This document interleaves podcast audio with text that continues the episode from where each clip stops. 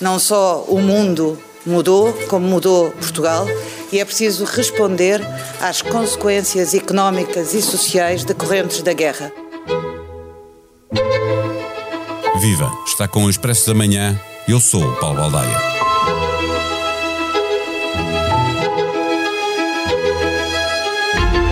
O PS apresentou um programa aos eleitores e os eleitores deram uma maioria absoluta ao PS. É um facto e é também um bom argumento para os socialistas explicarem porque é que as mudanças entre o programa que foi a votos no princípio do ano e o que é debatido agora na Assembleia quase não existem. Mas a política não é uma coisa assim tão simples. Em janeiro não havia guerra na Ucrânia, uma guerra que agravou a crise energética e deu velocidade a uma espiral inflacionista que ameaça fazer estragos duradouros.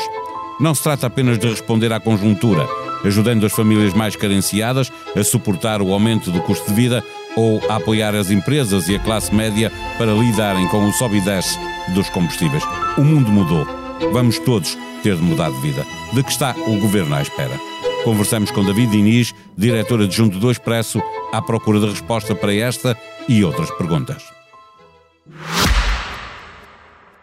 O Expresso da Manhã tem o patrocínio do BPI. O BPI tem soluções para apoiar as empresas do setor do turismo na transição para a sustentabilidade. Mais informações em bancobpi.pt. BPI, um banco para o turismo. Registado junto do Banco de Portugal sob o número 10. Viva David Inês. O, facto do programa do governo eh, ser entre 80% a 90% igual ao programa eleitoral, eh, antes, portanto, de, de, se imaginar as consequências da guerra na Ucrânia, deve ser visto como incapacidade do governo de se adaptar rapidamente aos novos tempos ou como uma normalidade democrática de, uma, de um partido que mantém basicamente o programa que apresentou aos eleitores? Eu acho que, na verdade, o maior problema não é o número, uh, embora ele seja rigoroso, o público faz, aliás, um bom trabalho, vir a um programa que permite comparar palavra a palavra e perceber que as alterações não foram maiores do que 10%. Uh, o problema, na verdade, é na qualidade das alterações, ou seja, qualitativamente aquilo que foi alterado é, uh, está, está muito condicional, está quase sempre no condicional. E, e é em versão muito aberta. Portanto, isso claramente, pelo menos, diz-nos um, que o governo ainda não tem uma percepção muito clara de até onde este conflito e as suas consequências vão impactar em Portugal e no seu programa. Nós ouvimos António Costa na tomada de posse garantir um, que, independentemente do, do, da grande imprevisibilidade que a guerra trouxe, uh, ela não alterará o, o os objetivos do seu programa e, e portanto, mantém o, os objetivos tal como estavam. Eu diria isso é uma versão otimista um, mas pronto, alguém, alguém tem de a ter.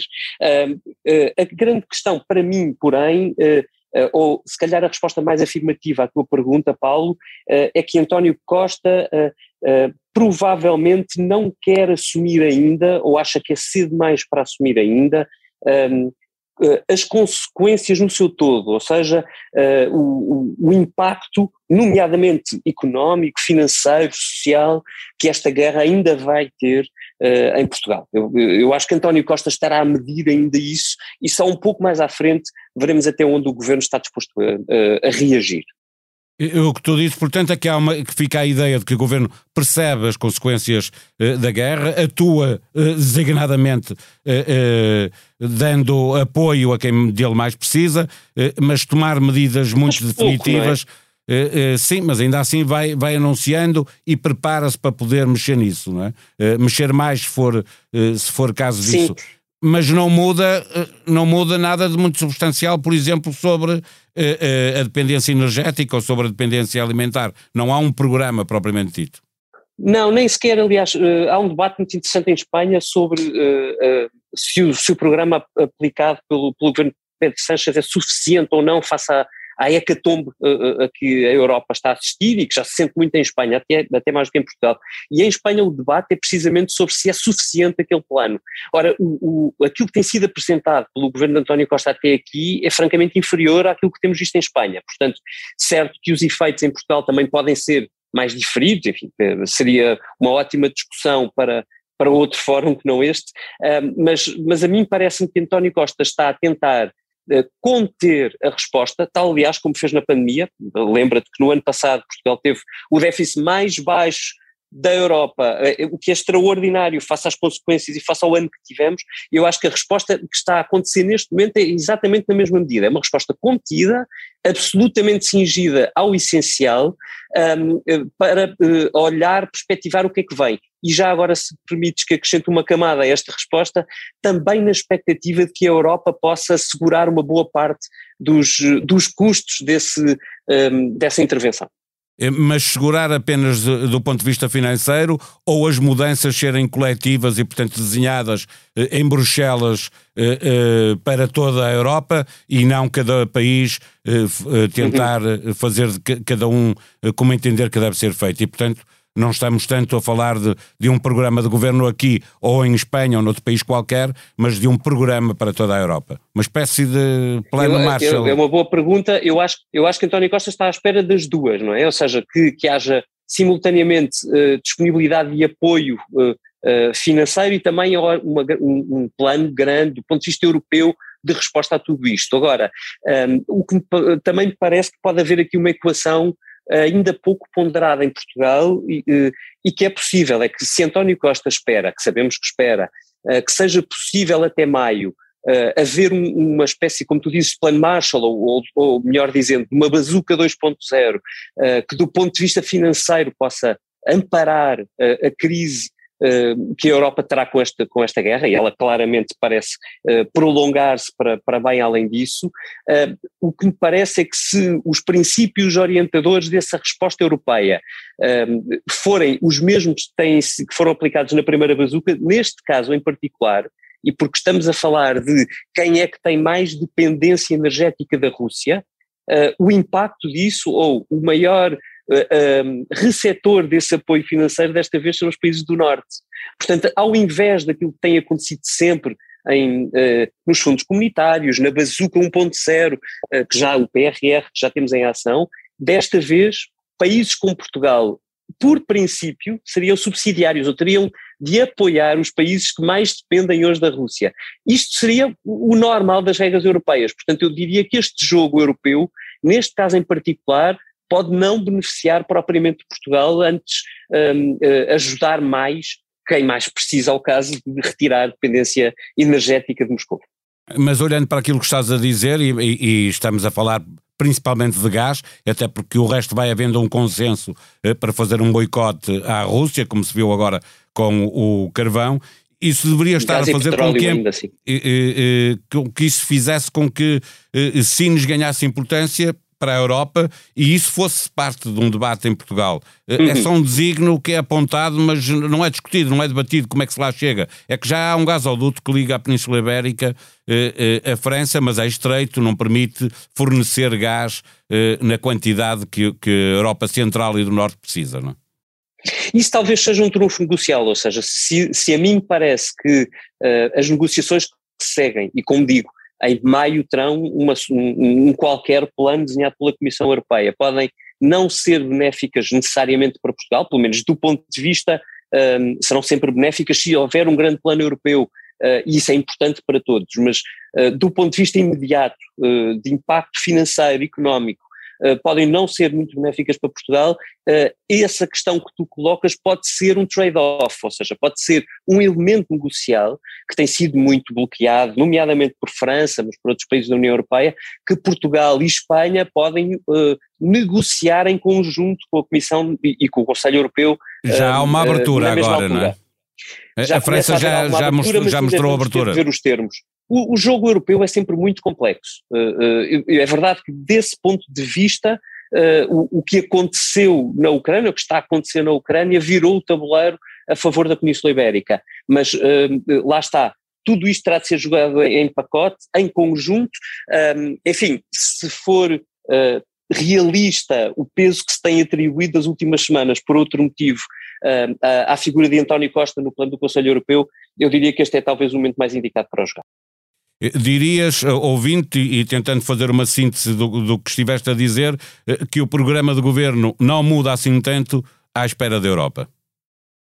É um bom à título. espera da Europa e dos efeitos definitivos. Só para te dar um exemplo, alguns países têm anunciado um, e, e, algumas oposições vão pedindo, por exemplo, uma descida de impostos. Uh, e, e, aquilo que parece muito claro, resultar muito claro do pensamento do governo de António Costa, é que uh, é, é, a ideia de não baixar com, com o receio de que depois seja impossível repor. Ou seja, tudo o que for possível atrasar passos que comprometam despesa permanente, eu acho que António Costa resistirá por natureza. Uh, e daí esta ideia de ir tentando um, uh, uh, encontrar maneiras de, de, de, subsidiar, de subsidiarizar, ou seja, de pedir à Europa que apoie ou que permita vias envias, ou se quiseres outros outro tipo de apoios que são muito pontuais, como o e-voucher, o desconto do e-voucher no combustível. Uh, António Costa procurará sempre estes, uh, estas soluções, uh, vê-se por exemplo também na questão do, que vai ser claramente marcante no debate de, de, de arranque do programa de governo, que é a questão do poder de compra. António Costa não está a mexer no poder de compra, apesar da inflação já estar a cavalgar para cima da casa dos 5 pontos por cento dos 5 E que é um problema para, para a Europa toda e que será aproveitado e pela será um problema que António Costa vai colocar provavelmente, ou vai tentar adiar provavelmente o mais possível, para, pelo menos para o orçamento de 2023. Pergunta final, por uma resposta tão rápida quanto possível, o Chega anunciou que vai apresentar uma moção de rejeição ao programa de governo, vale o que vale, até porque há uma maioria absoluta. O que deve fazer a restante oposição? Ah, eu diria que a esquerda não tem opção, a esquerda não pode, ah, não pode viabilizar uma, uma moção de rejeição do programa do PS imposta pelo Chega, até porque os termos dessa moção de rejeição, que ainda não são conhecidos com precisão, ah, não serão propriamente benéficos ou favoráveis à esquerda para aprovar. A questão é que à direita, à direita isso é mais difícil de decidir.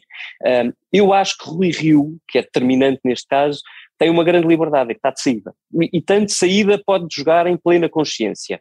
Uh, eu, se estivesse na pele do Rui Rio, diria claramente que não apoiaria a moção, uh, quanto muito uma abstenção, enfim, admito que o PSD não, não chumbe uma moção de rejeição de programa, mas tendo em conta o perfil do Rui Rio e sabendo que o PS teve uma maioria absoluta, seria bastante uh, estranho acabar um mandato a seguir os, as pisadas do Chega e a reprovar o programa eleitoral que acabou de ter maioria absoluta na, nas urnas.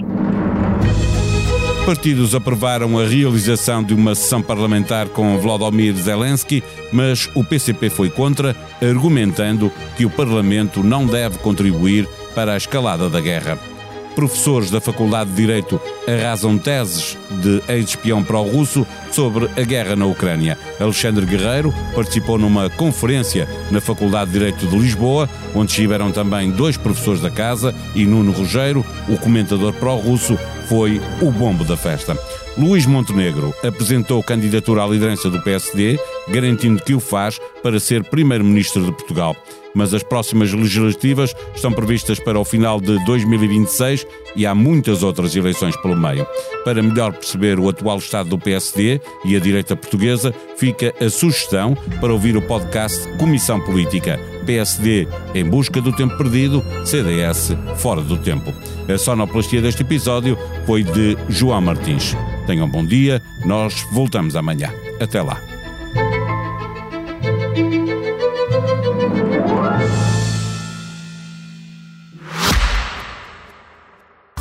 Expresso da Manhã tem o patrocínio do BPI. O BPI tem soluções para apoiar as empresas do setor do turismo na transição para a sustentabilidade. Mais informações em bancobpi.pt. BPI, um banco para o turismo. Registado junto do Banco de Portugal sob o número 10.